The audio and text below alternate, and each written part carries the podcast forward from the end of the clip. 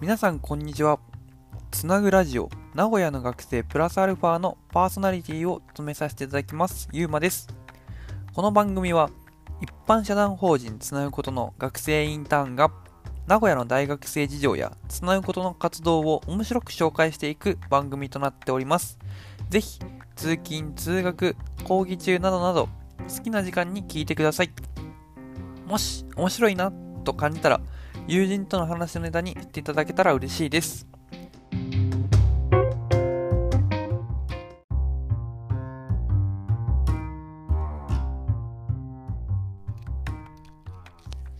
はい。今回ですね、あのー先週かな？あの、友人と、あのー今、えー名古屋、あのーオアシス21の隣にある、えー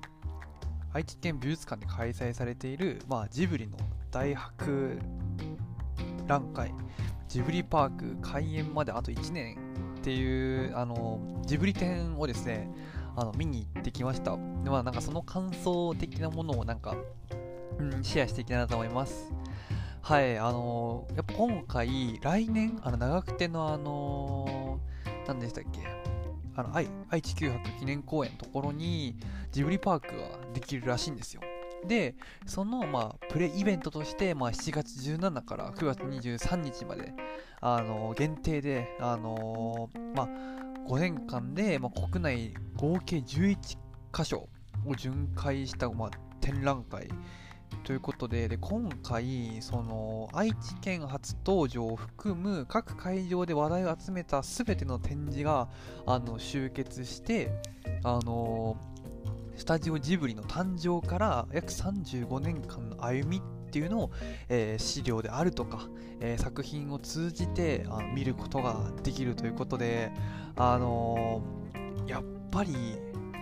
そのジブリの裏側をすごい知れたってのがやっぱり一番大きいなって思ってはいてこう具体的にどんなものがあのあったかっていうとあんまり言うとネタバレになっちゃうのでこうやっぱ一番印象に残ってるのはそのジブリって、う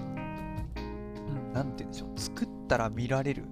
みたいなこうイメージがあるんですけれどもその裏では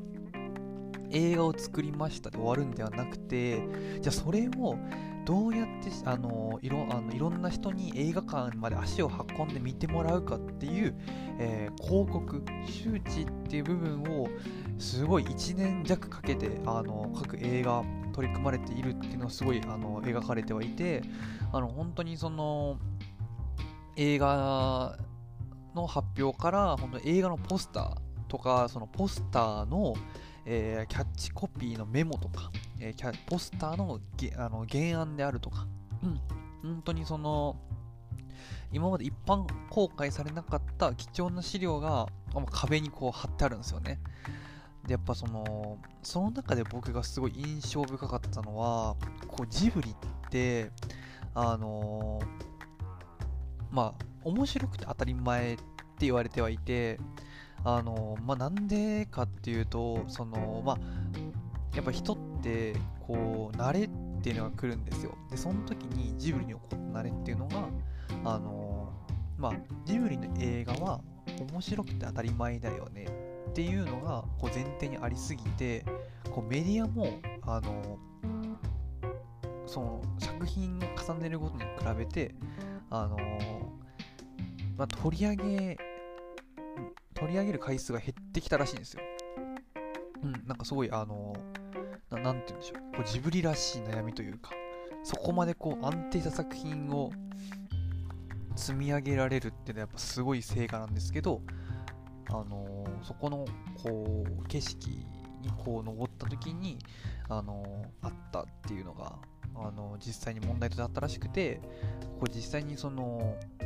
周知であるとかこうメディアの露出方法っていうのをこう毎年こう作戦を立ててあの一人でも多くが映画館にこう足を運んでもらえるようなあのものに仕上げているというのは本当に痛烈に伝わる。やっぱあの本当に見ててなんて言うんでしょう。本当にそのただ面白いで終わってないんだ。終わらないっていうか本当にその、人に見てもらって初め人にこう見てもらうまでのこうプロセスっていうのがあの3年から4年かけてこう一つの映画ごとにこう気づかれてるってやっぱすごいあの感動した部分がありました。こう中にはその映画のプロデューサーの仕事っていうこのいわゆるこの制作宣伝配給、えー、ここ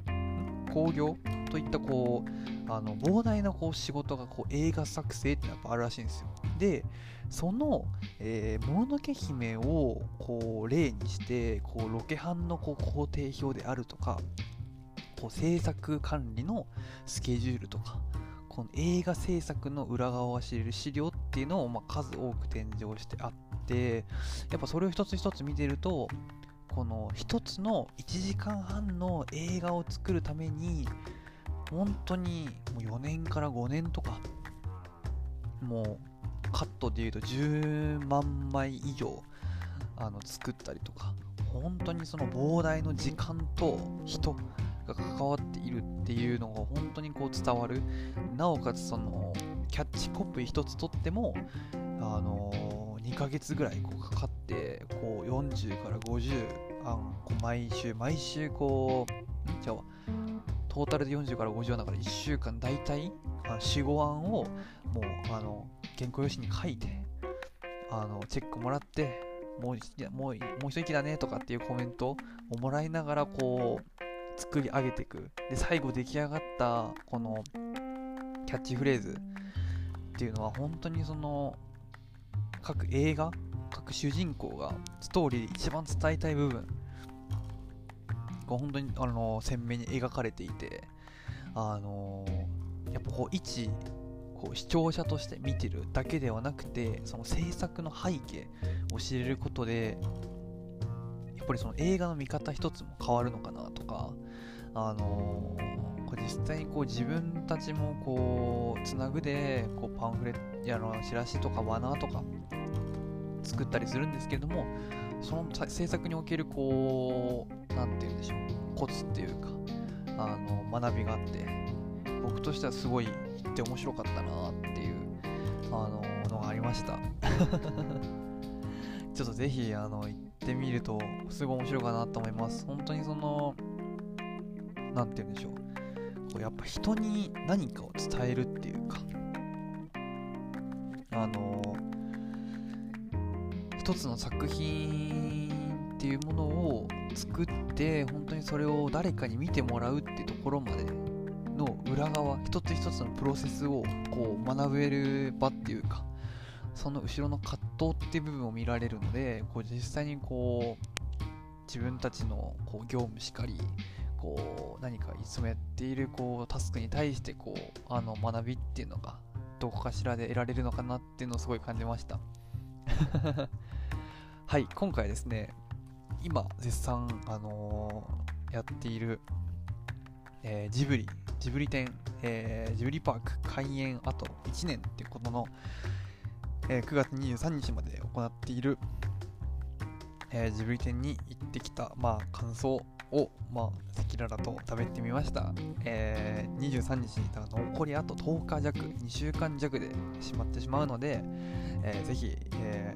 ー、足を運んでみるといいと思います。でもなんか今回その予約しないと当日入れなかったので、事前にちょっと予約をして、あの、行ってみてください。またあの、ジブリパーク1年後できるらしいので、ぜひ行ってみたいです。はい。じゃあ、バイバーイ。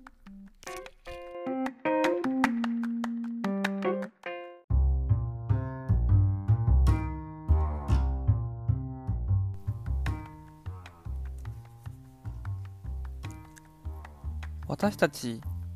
つなぐことは成長をテーマに学生主体で活動を行っている非営利の団体です。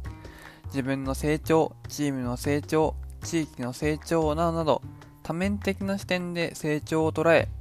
体験提供業として主に学生と企業をつなぐイベントの企画、運営を行っております。詳しくはラジオのプロフィール欄や各種 SNS、Twitter、Instagram をチェックしてみてください。じゃあ、バイバーイ。